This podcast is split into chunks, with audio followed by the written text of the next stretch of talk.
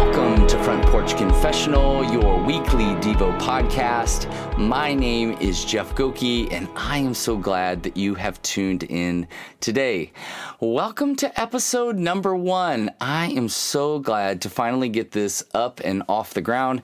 I've been thinking about this, praying about this for a long time, and finally we're here, episode number one. Uh, I recorded a kind of an introduction podcast just to let you know a little bit about who I am and why we're doing the podcast. So if you want to check that one out, you can do that. But this is officially episode uh, number one. And so uh, I, I'm excited for this one in particular because this happens to be one of my favorite passages. Normally, what I'll do is whatever I'm kind of reading on the front porch. I'll just kind of pull into the podcast. So right now I'm in Psalms. Um, I'm going to be bouncing kind of all over as I read throughout the Gospels and some other places, Old Testament, New Testament. But this pa- this passage in particular has made a massive, massive impact on my life, and it's Ecclesiastes 7:13. And it says this Notice the way that God does things, then fall into line. Don't fight the ways of God, for who can make straight what he has made crooked? Isn't that awesome? The reason why this passage is so important to me is um, I was in a period of my life that I was trans- transitioning out of a, a, large church that I was um, that I was working at, and at that point at that church, you know, I had had awesome opportunities to speak on on the main stage in front of thousands of people. I was speaking all over the place, flying places and speaking, speaking at the churches and camps and all kinds of things.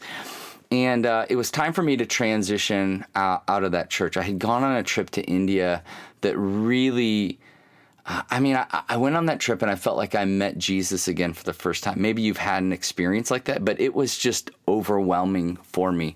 And in true dramatic form, uh, I decided to resign uh, from my job at that church. And so as a result of that, just kind of working through, okay, well, what do I do next? You know, what, what would God have for me next? I didn't have a next step.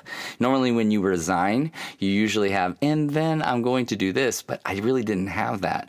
Um, and so as a result, I, I, sent out some resumes. I got some responses. There was a church that was interested in me, and it was a church that most people said, hey, this is a great church. If you can get hired by this particular church, you're doing pretty good. So it had that on the board, and then our and then I had this other opportunity called Phoenix One. And Phoenix One was something that didn't exist in Phoenix. It was something that would have been, it was a kind of a faith filled um, would have been a faith filled adventure for me, meaning I'm not sure how it's going to turn out. It didn't exist. And it was the idea of helping millennials connect back into the local church and then doing everything we could to get the local church to unify, to work together under the banner of John 17 23, but filled with massive amounts of risk. Uh, would it work out? Is this what God wants? I don't know. Am I the guy? All those different questions. So I went away on a silence retreat to Sedona. If you've never been to Sedona, I would highly suggest it. It's one of the most magical places in North America. It's just beautiful. The colors, the the weather, um, every part of it is is just really really incredible. And so I went to Sedona to kind of get away and do a silence retreat. I've done this before, but this one was really important in that it, it, you know the outcome of it was kind of where we're going as a family. So I go on these hikes. I'm kind of journaling through my life, like, God, what is it that you want me to do? I don't know what you want me to do. And so I, um, this one part, I, I go on this one hike, and I don't even remember the name of the hike. All I know is that I ended up on the top of one of these cliffs that kind of looked over the whole uh, Sedona Valley. Just beautiful, incredible sights. And I sat up there and I said, God, what am I supposed to read? And so I, I started reading Ecclesiastes. And if you know anything about Ecclesiastes, it's written by Solomon, David's son. And Solomon is the wisest man who's ever lived. God grants him that as a gift because that's what Solomon asked for. And so he's writing this book of Ecclesiastes kind of with these lenses on. You know, if God is good and and earth and the things of earth are really bad and really hard how what do we do with that? How do we figure this out? How are we to live life? And so started reading through ecclesiastes working through it came to chapter 7 read through those verses. I came to this verse and it, it just it shocked me. The, the part that probably shocked me the most was for who can make straight what he has made crooked. It, it made me like stop and reevaluate everything. You ever had a moment in your life where you heard something or you felt something, or maybe you in, it was in a sermon, or maybe it was in, in the Bible as you were reading, and it literally just made you stop, made you reevaluate everything. And I had that moment on top of this mountain in Sedona, looking the valley on a on a on a silence retreat, which was this. Have I been looking at this world completely wrong? Have I been approaching my the way I love Jesus and follow him completely wrong? So I came off that mountain and we started Phoenix One. I said no, uh, no to the opportunity at that church, which I had a few people in my life who were like, that's the stupidest thing you could ever do. But I had really embraced this passage to be true. Like, oh my gosh, I think this is true. So when I started breaking down the passage, it helped me understand holistically, I believe, uh, what he was trying to teach me and how I could apply this in my life. And this passage has been for me a real anchor point in making decisions and trying to process through life as a whole. And he starts off by saying this. Solomon says, Notice the way that God does things, then fall into line. Then fall into line. He, he wants us to go like this Have you ever stopped and just noticed, stopped and paused, and noticed the way that God does things? If you're reading through the Old Testament, you start to find that things aren't going the way that everyone thought they would go. Right? We, we think about Moses. You know, we think about Joshua. We, we think about Elijah. We think about Elisha. Every every every point along the road, we start assuming things are going to go a certain way. They they do too, by the way. And yet God tends to do different things and miraculous things, amazing things. Oh my gosh, I can't believe you did that kind of stuff. And so Solomon's going like, have you considered that? Have you stopped and have you noticed the way that God has done things? Like I would just say in your life right now, have you ever stopped and just stepped back from your life and you've noticed the way that God has done things in your life? And you start to realize that that's really interesting. I, I don't know if I've ever really done that. In fact, I don't think a lot of people really do. And so this is Solomon's advice to us. Notice the way that God does things. This is a very faith filled adventure as we step into the mystery of God. And he's saying, watch the way that God does things. Notice it. Do you see it? Do you perceive it? Isaiah talks about that. Do you perceive what he's doing? And then his advice to us is this then fall into line. Watch the way that God does things, right? He takes a warrior, Joshua, and instead of using his clout, his power, his intellect, he just simply says, faith. Walk around Jericho. Walk around Jericho. I know you're a powerful warrior. I know you know how to fight battles and you're, you're the best. You're really good at it. And I know you faithfully followed Moses, but I want you to put down your weapons and trust that I have a plan that's far greater than you could ever imagine. And it made it, it's not going to make any sense. I can't imagine that meeting with his staff and going, okay, here's the deal. God spoke to me. We need to lay down all our weapons. Okay. And what's next? Um, okay. So the next thing is we're going to walk around this building or we're going to walk around this town. And after that, we're going to blow some trumpets, some horns, and the walls are going to come tumbling down. Like I can't even ima- imagine his like his staff going like, "Sounds like a plan. I love this." No, they're probably like, "Are you kidding me? This seems crazy." And he's like, "Yes, but have you noticed the way that God does things? You know how He's parted the Red Sea. You know how He fed us for forty years in the desert. Do do you know how that? You know how He made water come out of a rock? Is this really that crazy?" And so he says to us next, Solomon says this next, fall into line. And, and really, the idea there is submit.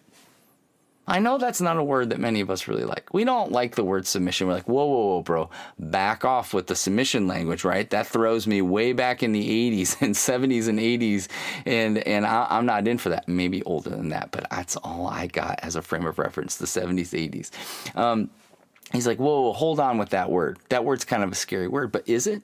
If we're noticing the way that God does things, then submission should be the next way we're processing through that because he's in control. He knows what's best. And so Solomon's like, listen, if you're noticing the way that God does things, then fall into line, then submit. And then he says this to, as if we don't understand yet, don't fight the ways of God. This is just silliness. Like, we have this dog. It's a schnauzer. Uh, and if, if you, you know anything about dogs, uh, schnauzers are a, a, a little bit pretentious. I mean, uh, this is my wife's dog, so I can say that with great love. but he's a wonderful dog, and we love him very much. Um, but he's a schnauzer. And this dog is really an incredible dog. He is. Um, he's well behaved for the most part until until someone comes to the door. If someone comes to the door, he loses his doggy mind. He starts barking and going crazy, losing his marbles. And it doesn't matter how many times I'm like, stop, stop doing that. Stop, stop, stop barking. He just keeps barking and barking and barking. That's how we are. We God tells us to do something and we keep fighting and fighting and fighting. We're like a little yappy dog that won't shut up because we just keep wanting to do our own will, impose our own will, our own way. And he's like, "Stop." I mean, think about this. How how crazy this how crazy this is. We are creation. And creation is fighting with its creator. I mean, think about that for a moment. Like, we are His creation. He created us for His glory. And we keep fighting the Creator. He knows all. He's omniscient. He's omnipresent. And yet we continue to fight Him. And Solomon's like, stop that. Just stop doing that. Fall into line. And then he transitions into this beautiful, beautiful statement for who can make straight what he has made crooked. God loves us so much that he's inviting us into this mysterious journey.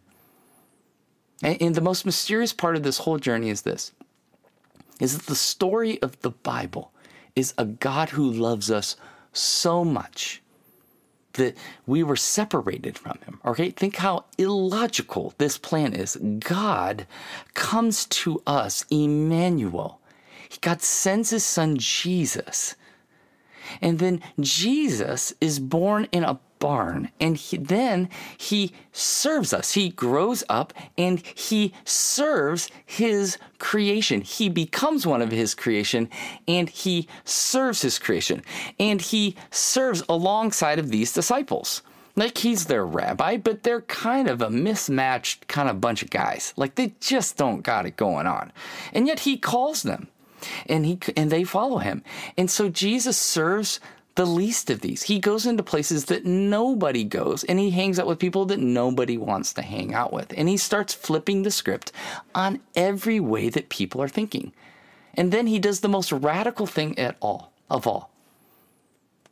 He's he's crucified on a cross. And as they're hurling ridicule at him, he says, "Father, forgive them. They know not what they do." How how illogical is that? No, fire, fire from heaven Call it down. No, forgive them. And then he dies for us because he loves us. And he loves his father and he's obedient to the father. And then he resurrects because death couldn't hold him down.